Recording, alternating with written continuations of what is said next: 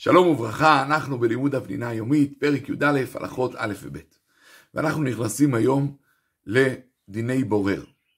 באופן כללי צריך להגיד, יש ארבע מלאכות שעוסקות בהפרדת האוכל מהפסולת. מלאכת דש, מלאכת זורה, מלאכת בורר ומלאכת מרקד.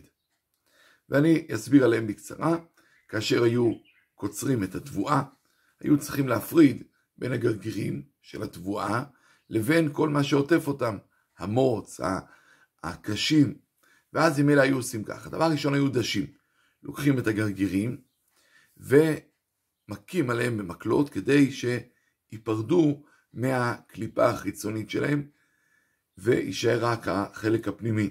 כאשר היה הרבה תבואה, היו לוקחים מורג, כלומר איזשהו מין קרש כזה עם בליטות, והיו עם בהמה מסיעים אותו על התבואה, וככה זה היה אה, מוציא את הקליפה החיצונית של התבואה.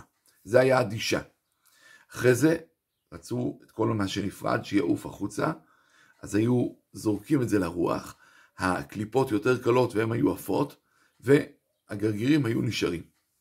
אחרי זה היו בוררים, כי בתוך כל הגרגירים היה מתערב עפר ואבנים קטנות, ואז היו בוררים כדי שישארו רק הגרעינים, ולבסוף היו גם, אחרי שטוחנים את הקמח, היו צריכים בעצם עם נפה לנפות את הקמח, כן, וזה מלאכת מרקד. כלומר, אנחנו רואים הרבה מאוד פעולות שונות, שיש ביניהם הבדלים. זורע זה בשימוש עם הרוח. אה, כן, יש מלאכות כמו מרקד, שבהם הפסולת נשארת והאוכל יורד. יש מלאכות כמו בורר שמוציאים את הפסולת מתוך האוכל. אבל כל מלאכה כזאת שנעשית כדרכה, עובר באיסור תורה. אם עושה אותה בשינוי, עובר באיסור חכמים. אם עושה את זה כדרך אכילה, ממילא הדבר מותר. ואם נסביר קצת יותר את המהות של הדבר, אנחנו רואים הרבה מאוד מלאכות שעוסקות בהפרדת האוכל מהפסולת. למה? כי אחת העבודות הגדלות בחיים שלנו היא לדעת להוציא מהחיים את השלילה ואת הרע, את הדברים המקלקלים, את הדברים המזיקים, ולהשאיר את הדברים הטובים. זה נכון גם בפועל, וזה נכון גם באופן רוחני, להוציא את המידות הרעות, את המחשבות השליליות, ולהשאיר את הדברים הטובים. וזאת המלאכה של להפריד כל הזמן. בשבת אנחנו לא מפרידים, כי אנחנו לא מתעסקים בכל זה, אנחנו נכנסים למקום הפנימי העמוק ומתחברים לטוב הגדול והפנימי ולא עוסקים במלאכת בורר. מתוך הבירור של הטוב ושל האידיאלים הגדולים, אחרי זה יוצאים במהלך ימות השבוע לכל המציאות ולכל החיים ועושים את מלאכת ההפרדה. ומכאן באמת נעבור ליסוד הכי חשוב. היסוד הכי חשוב במלאכת בורר זה החילוק בין דרך מלאכה לדרך אכילה. כדי שדבר ייחשב דרך אכילה, צריכים להיות שלושה תנאים.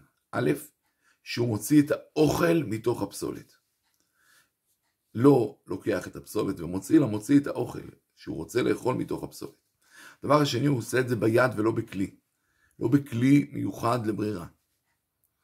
והכלל השלישי, שהוא עושה את זה סמוך לאכילה.